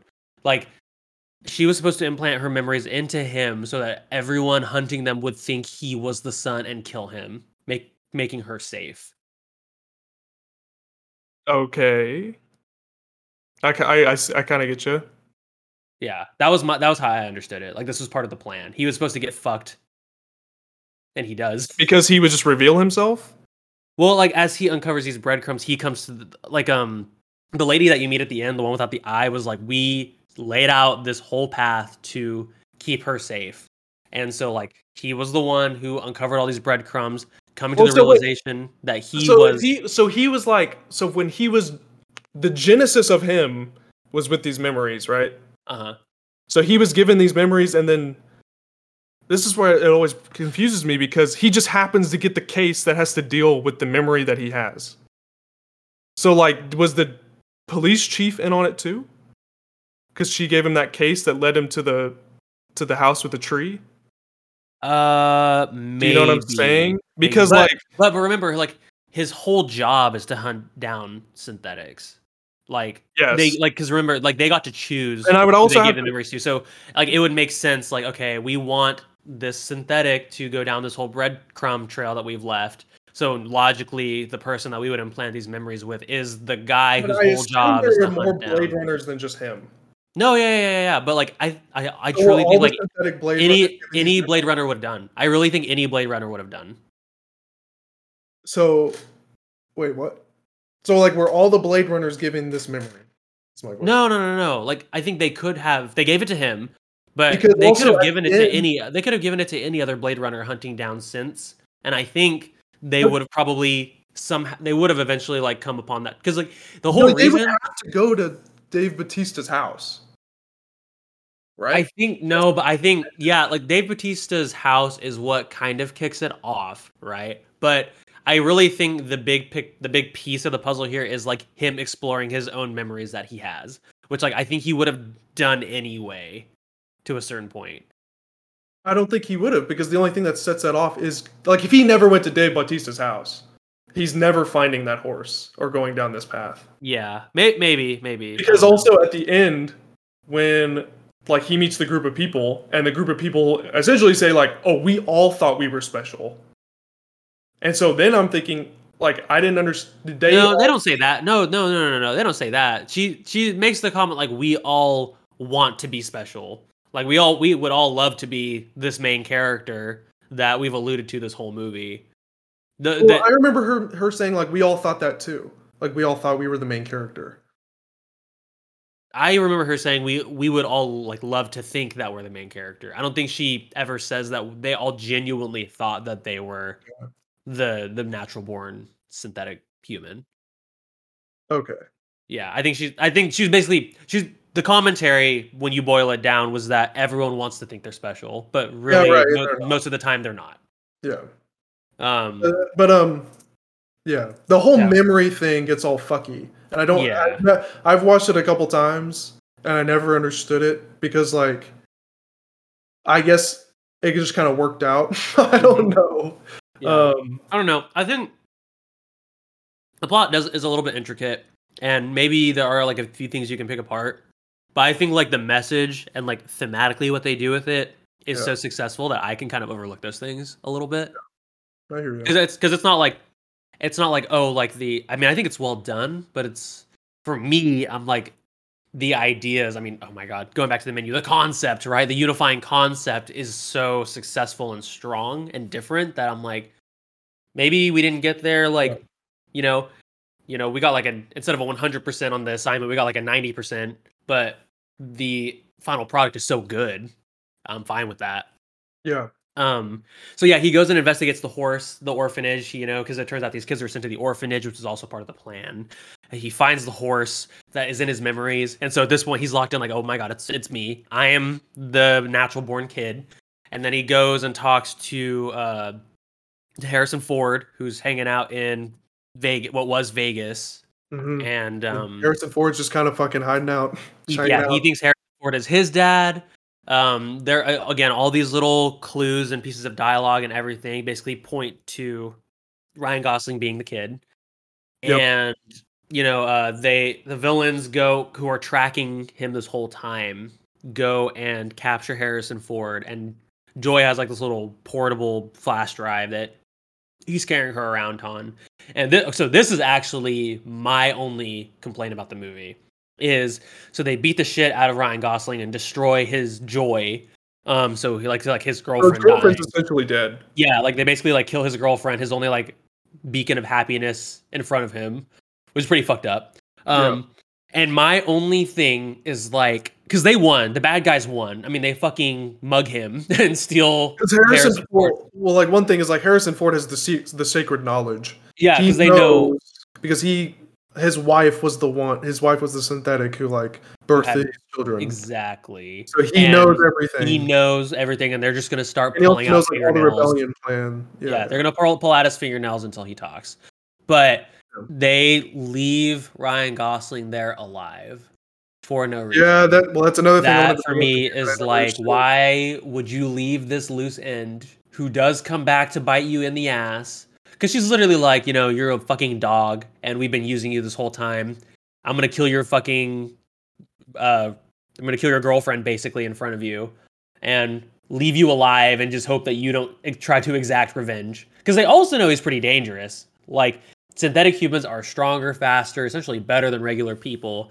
Uh, you one thing about this movie that I kind of like, except for the very very end, is like the action in this movie is really subtle. So there aren't any real long drawn out fight scenes, but there will just be a scene of like Ryan Gosling after his ship is shot down by these scavengers just effortlessly picks a dude up and breaks his back, whips out his pistol and auto aims four guys in the fucking temple and just says like back up like it like it wasn't a big deal that he just killed five people in the span of 10 seconds.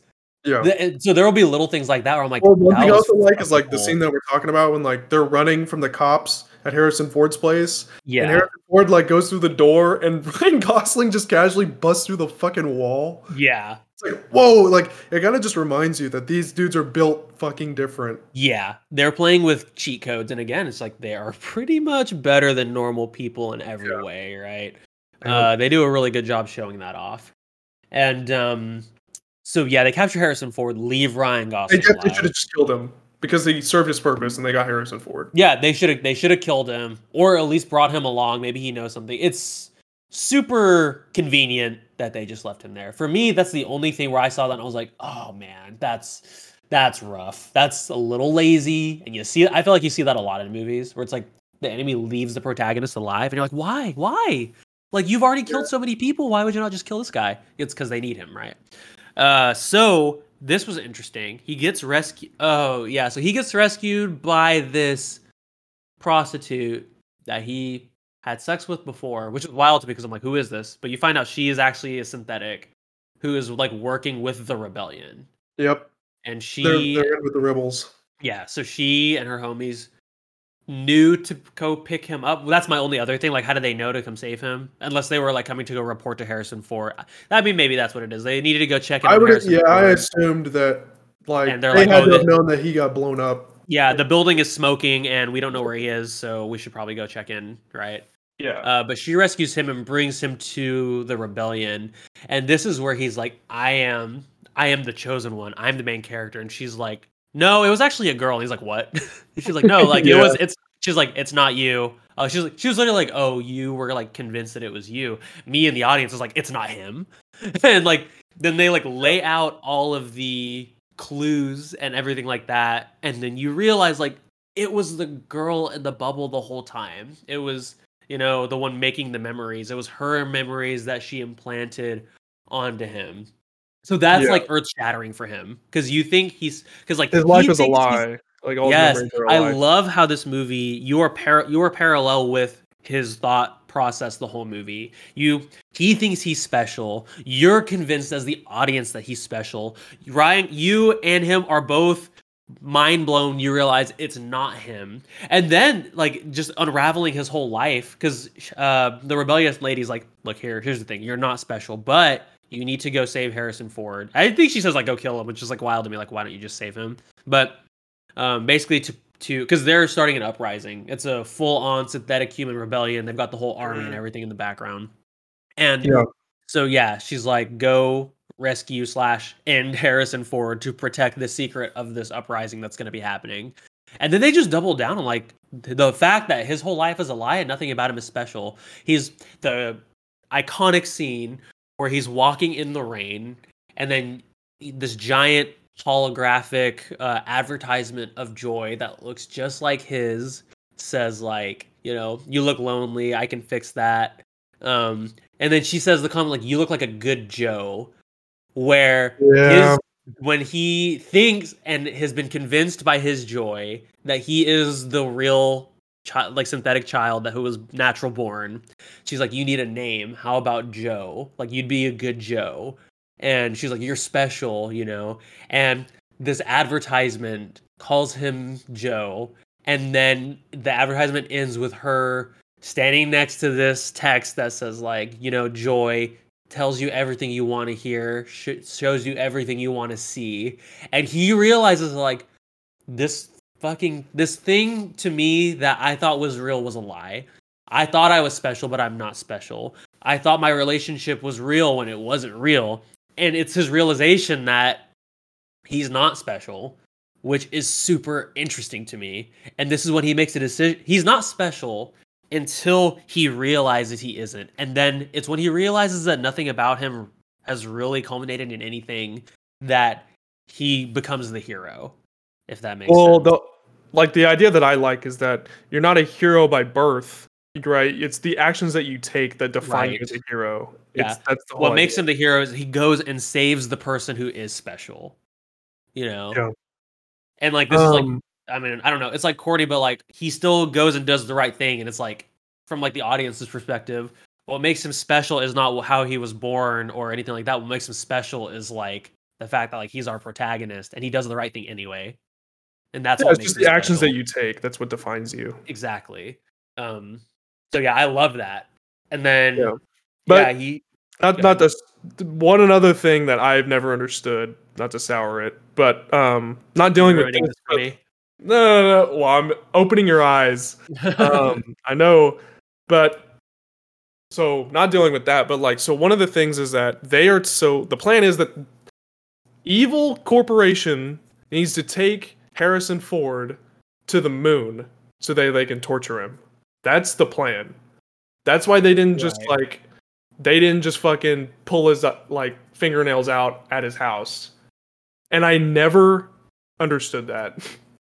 Because they yeah. say like we need to take him to the moon so we can torture him and get this information. I I agree with that. Ryan um, follows them and stops them and saves them. Yeah. Well, so one thing that I thought was interesting. I'll I'll get back to that because I think that's a good point. Um, and I have something to say about that. But what I think is really interesting is that they try to bribe Harrison Ford first by bringing back his dead wife. Oh yeah, I forgot about that. Which was super interesting because he's like, "Look, you got to talk. You know, we can. I can make your life good. You know, the classic rich villain. Like, look, if you just go along with this, I'll make your life good and I'll give you everything you want." And Harrison Ford's like, "Yeah, you know, here's the thing. You don't have kids. You clearly don't have kids. So I'm not just gonna tell you where my daughter is. You know, he doesn't say daughter, but we all know it's a daughter at this point. I'm not gonna tell you where she is." And then he's like, "Okay, but you know, I have something pretty special that you might want. And you can see that he has recreated his wife. And his she's dead like, wife. His dead wife. And she calls him honey and says, like, what's wrong? It's just like that is trauma inducing if I've ever seen anything like that.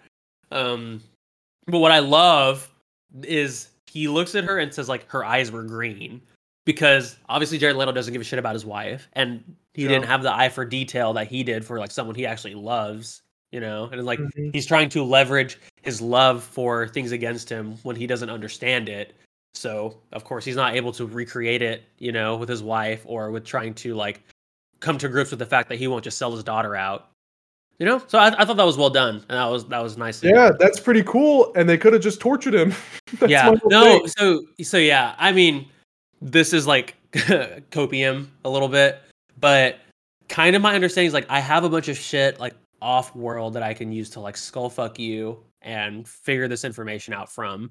I was like, maybe like maybe this technology is like not legal on Earth or dude, you, you were huffing the copium because he's in his evil dungeon lair. That, but that's the thing. He's like a, he's in his sci-fi pyramid up in the mountains where it's like, dude, and you can like do like really whatever you want in there. And he literally just recreated his wife. Like you could brain fuck this guy. Yeah, he's um, like not gonna know it's real in a few days if you just keep messing with him. Yeah, yeah you know. Are, they, are the police gonna come check about Harrison Ford, who's supposed to be dead? Like, yeah, and no, yeah, they're not gonna go knocking on because this guy basically like owns the planet. It's set up that he is his company is so powerful and influential that like he basically single-handedly like prevented the extinction of the human race when like the world collapsed. So he is yeah. like he is like insanely powerful. Uh, so yeah. I do agree with you there. Why can't you just torture him in the pyramid? Yeah. You and know? the problem is, is like these are like the things we've been talking about are pretty significant because like this whole movie doesn't work unless these things happen. Like they leave him alive, or they take Harrison Ford and just basically a taxi to the fucking spaceship. um, Here are my thoughts on. Uh, sorry, go ahead. Uh, I want you to finish before. Well, it's just like I feel like this movie was so thought out in certain ways, and then in other ways they kind of just said like, "I hope no one notices."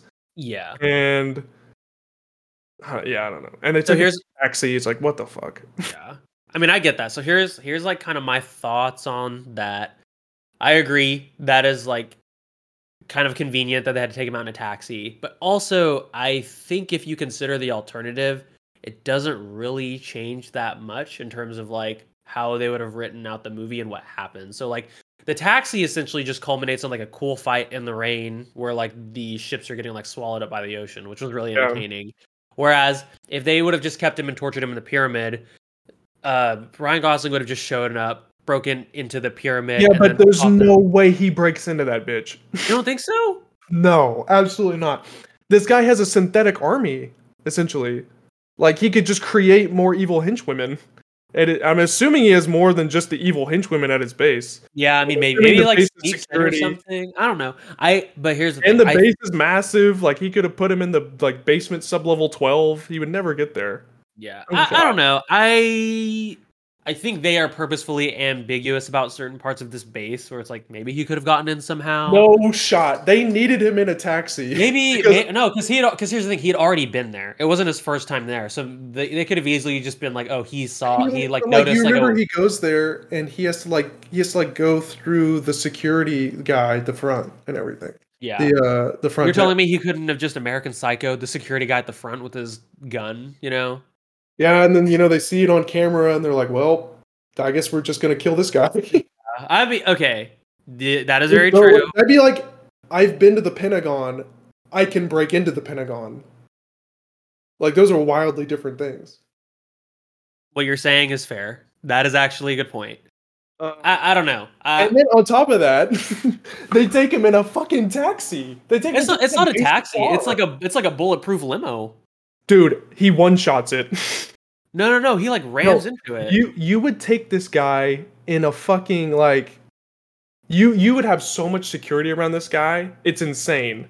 Like this is like world changing events, and he takes him in like uh, okay, I'll give you a bulletproof limo. You would you would have like eighty five security guards. You would essentially have an army protecting this guy.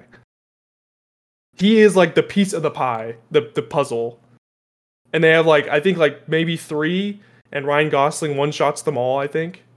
Well, yeah. Well, he he shoots the two of them, and then I think the way he downs the uh the way he downs like the bulletproof limo is like he he has that like servitor robot that like detaches, and he like yeah. rams that robot into their yeah, uh, yeah, yeah, yeah ship to like fuck it up. That's right. You're right. Yeah. But still, it's like it's like I feel like the and the frustrating thing for me is I've seen this movie a couple times and I really do like it, but it's like you thought through so many of these pieces and like like what you said where a lot of these themes really hit home especially like the more creative ones about what it means to be the main character and then you have this stuff and it's just like it's i think it's just frustrating for me like you've already you've already here. done the hard part where you bring these really like introspective and complex scenes woven into your story seamlessly, and then you kind of like fumble a bag on something you managed really to make straightforward. Me believe, you managed to make me believe that this fucking AI robot was like a real person and that they had a real relationship, and then you yeah. stick them in a taxi. yeah, like, exactly. It's like, yeah, it's like a stroke of genius on how you've woven these elements into the movie. But then when it comes to something straightforward, like just making sure your chase scene makes sense, there's like a, a lack of care associated with how they how they made yeah. it. So I yeah. feel like I I feel like even though I'm like huffing copium because I just saw this movie recently and I really really yeah. loved it, I don't have a rebuttal for what you're saying right now because it does make sense. I have to agree with you. Like I mean, for me, it doesn't ruin the movie.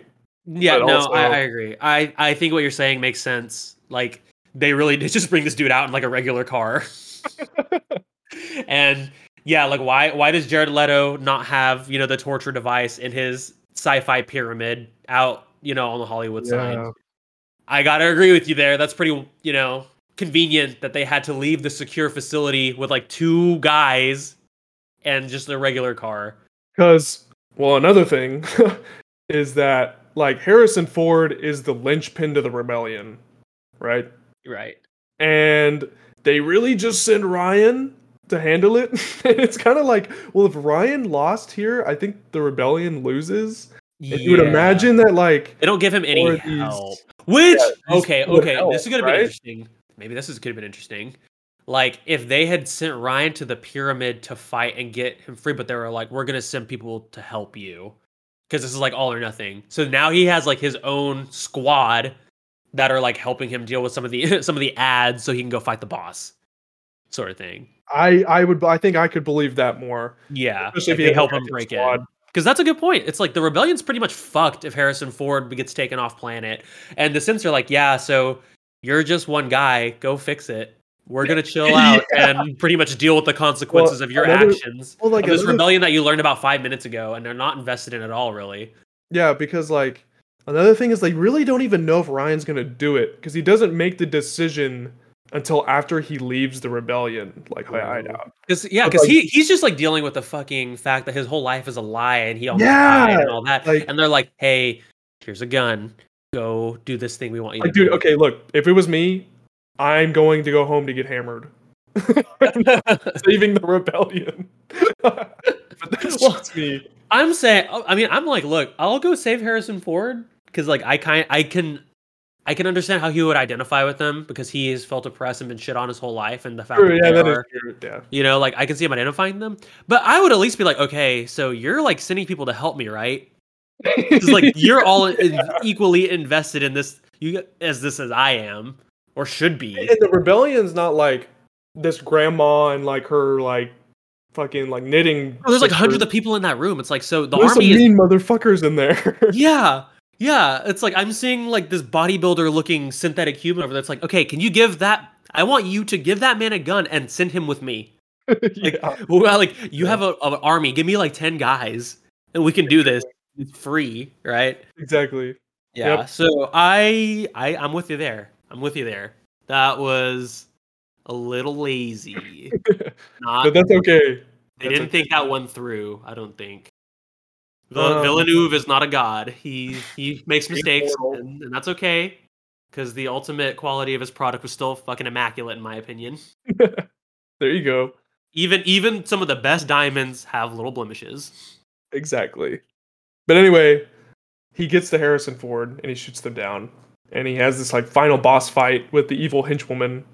Um, and I think, I mean, I think it's pretty good. I think the the whole idea of them being like submerging underwater adds a lot of tension to it. Too. Yeah, because like basically the oh my god, Ari, you gotta you gotta chill out. Um, basically the ship with Har- Harrison Ford's like strapped to the chair, and they're like sinking into the ocean yeah. because the ship is like getting pulled into the the deep by a tide. And um, so it's kind of like this time trial because he's got to fight this crazy assassin synthetic woman while also making sure that Harrison Ford doesn't just drown while he's doing it. Yep. Yep. Yeah. Exactly. I think it's pretty entertaining. And obviously he wins, but he gets injured in the process. Yeah. Um, um he, gets, he saves the day. Yeah. So yeah, I mean that's basically it. He fights the one. I think I think it was funny that she thinks she beats him and literally just ends up by saying like i'm the best one which is like that's like her whole motivation is just to like she wants to be better than all the other synthetic people. Mm-hmm. she has like this you know inferiority complex which is like why she's such a monster. Yep. Um but then he's like no but i'm ryan gosling. And then you know shoves her head underwater and drowns her. It's just like yeah dude. Yeah yeah. That's my main character. Exactly. Um, get yeah. fucked. Yeah yeah yeah. Get fucked. Uh, see you later. You know, have fun with the fishies. And then he saves Harrison Ford and brings him to meet his daughter, um, which is pretty chill because he was definitely supposed to kill Harrison Ford. So I like that he didn't do that. Yeah, and he finally gets to meet his daughter. Yeah, because it shows that he still has like autonomy. He's like, well, you know, fuck you. I'm not just gonna do this thing because you told me to do it. I'm gonna save Harrison mm-hmm. Ford, let him introduce him to his daughter, and then I'm gonna die on the staircase. Which yeah in terms of like character deaths, I thought was really well done because like he introduces Harrison Ford to his daughter, and this feels like the main character moment.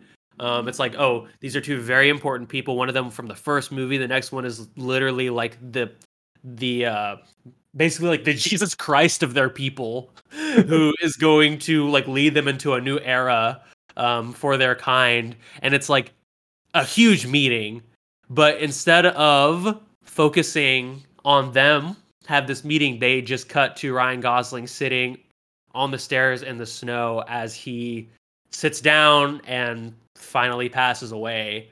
Yeah. Um, and it's like his moment of like being the main character. You know, it's mm-hmm. like he isn't special, but we don't care about that because like he's special to us. yeah, exactly. He's now our main character by the actions that we've seen him do. Exactly. No matter what this movie says. Yeah, you know? like like Look, what ha- what's happening in that room is hugely important in terms of plot and consequences, but I am more invested in the fact that like my character is dying. Yeah. And oh, it's so good. It's so good. And then yeah. Then, you know, Wallace fucking bombed that building in the next scene, but that's okay. Yep. because he obviously knows where he is now, and the rebellion is now dead. Well, no, no, no, no. I, don't think he knows where, I don't think he knows where they are. He doesn't. He doesn't know that they're there. Cause like, cause um, uh, he he had he, he would have to know that the daughter was the natural born, which he doesn't know. So yeah, they could be yeah. anywhere. So they so they're safe for now. Mm-hmm. For like a day. For like a day, bro. That's okay. That's a nice movie to think yeah. about. yeah. I I just so thoroughly enjoyed a lot of those deeper elements that we talked about. Um, yeah, it's not perfect, and there. I think especially just like when it comes to like some of the cli- the elements of the climax, and maybe a few of the breadcrumb trails that were left behind weren't completely watertight.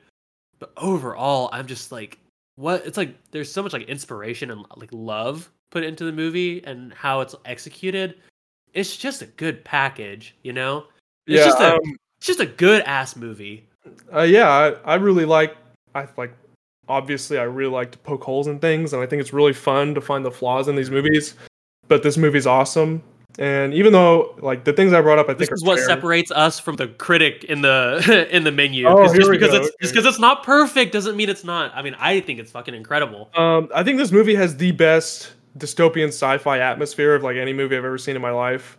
Um, agree. Brian's character and his arc is super interesting, and I don't like no one's ever done that before. The whole idea of the being the main character and not like I feel like usually it's the whole idea of like yeah um you have to like figure out that you're special or something. And every character, every protagonist in every movie is always just like, "Oh, but you're you thought you were not special, but you are because of these traits that you were just born with. You were born lucky."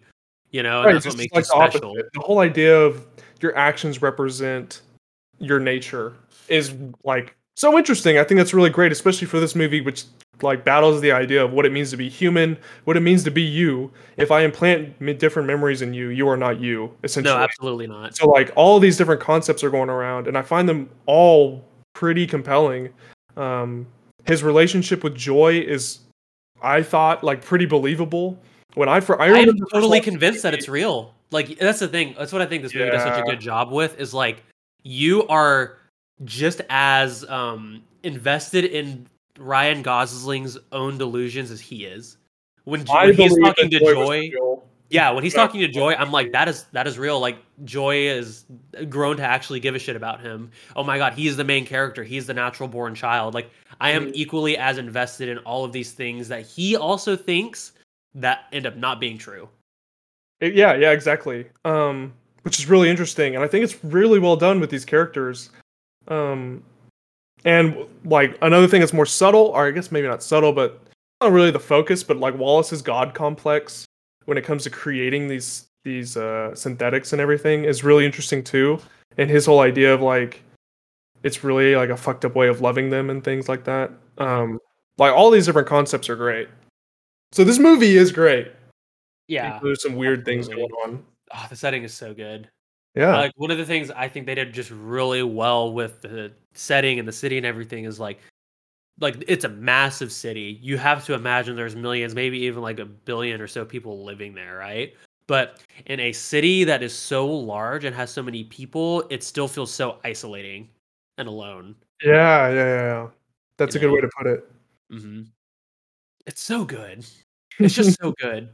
I, yeah. I, w- I would like to go first because I just love this movie.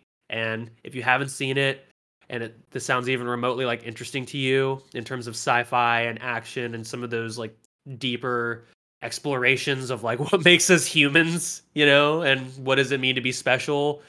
Um, check this movie out. I 100% have to recommend it. I want to give it a nine and a half out of ten. I think like for a movie like to get a nine and a half out of ten, but not be like completely watertight and some things that you could argue are pretty important, like the final climax and everything like that. I just think this movie has that like X factor the secret sauce where you're just like, yeah, it wasn't perfect, but I just like that movie just made me feel things that movies don't usually make me feel. You know, that's the only way I can explain it. That's all you. Yeah, um, I give this movie a nine. It's really great. Um, the whole it's like this movie is like a straight up experience for me at least. I think it's the best version of dystopian sci-fi put to film. Like I don't I can't think of a single movie. I mean, except the first Blade Runner, right? But it, I would argue that like this is just that, except updated visually. Um, it looks fantastic. It's like an experience. I think all the characters and the interesting themes that it that it like approaches are keep me intrigued throughout the whole thing. Um, I liked more of the subtleties that come with it, like even like on re-watches and stuff.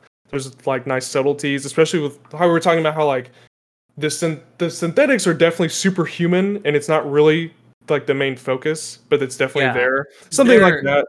They're like really cool because they're not like superheroes flying around, but they'll just like do something, and you'll just be like, "Wait a minute! Like I could never ever do that little thing that they did." yeah, exactly. Um, it's it's really great. I would say that this movie is more of an experience, um, and the story, while a little shaky sometimes, and I don't really buy it, but um, but that's okay with me. I think all of the other things outweigh the negatives that I have for like the plot. Um, and I would, de- yeah, I definitely recommend it. I mean, I give it a nine. It's awesome. Yeah, yeah, uh, like you're just, yeah, it's not super, you know, uh, resolved in some parts, but it's just like a textbook example of like a work of art that is like greater than the sum of its parts, I guess. Yeah, for sure. I would say that for yeah. sure. Truly truly a wonderful movie. Like i just can't get over how good it was and that i hadn't seen it you know? I know i finally missing out all this time watch it. Maybe yeah. you'll believe me when i say hey you should watch this movie. Yeah well i think that's what you've been saying about andor right? So maybe i need to go check that out. That's on hey. me that's, that's entirely my fault. I'll go check it out. I'm working on it um so you know, it feels really good to talk about something that we both agree was, you know, just a, masterpiece, a work of work of love by an artist with lots of talent. So let's talk about something that you don't necessarily uh, I think, true of. I think we're gonna have to cut this episode short. And so? then we'll just make the next one about the glass onion. Um, we've already been going for Do you wanna I can cut this part out. I can cut this part out. So you just wanna like continue the conversation like we were gonna go out. Yeah. Yeah. I say so. Okay, cool. All right. Um so yeah, we'll have to cut this one short. Uh we'll get the glass onion next time. Um because this went a little bit longer than we both thought, but that's good because, you know, we had plenty to talk about. Yeah, absolutely. And I just really enjoy that we were able to kind of like talk about maybe like a more fringe movie that I'm I'm assuming not a lot of people saw, but ended up being really unique. And then also, um, I also feel like a ton of people did not see the original Blade Runner, or sorry, the the new Blade Runner when it came out in 2017, and I obviously missed out on it because for some reason I didn't think it was worth watching. So it was great to revisit that and just talk about two really unique movies that are super successful for different reasons. Um, so next, this next uh, episode, we'll talk about the Glass Onion and what we think of that. All right, see you guys later. Peace. See you guys. I was waiting for you to say goodbye. Oh, see you guys.